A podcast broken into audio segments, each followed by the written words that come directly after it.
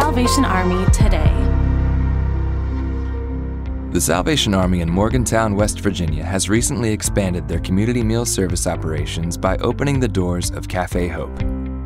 Federal coronavirus relief money funded renovations to a former Ramada Inn building that included a new roof, plumbing, and a fully commercial kitchen where the Salvation Army will now prepare and serve dinner Monday through Friday.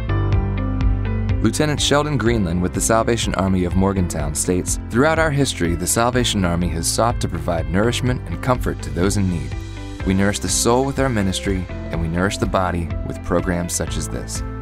The Salvation Army of Morgantown has served 85 to 90 takeout meals each evening from their church location throughout the pandemic. And now, Cafe Hope will allow the Salvation Army to serve up to 350 meals.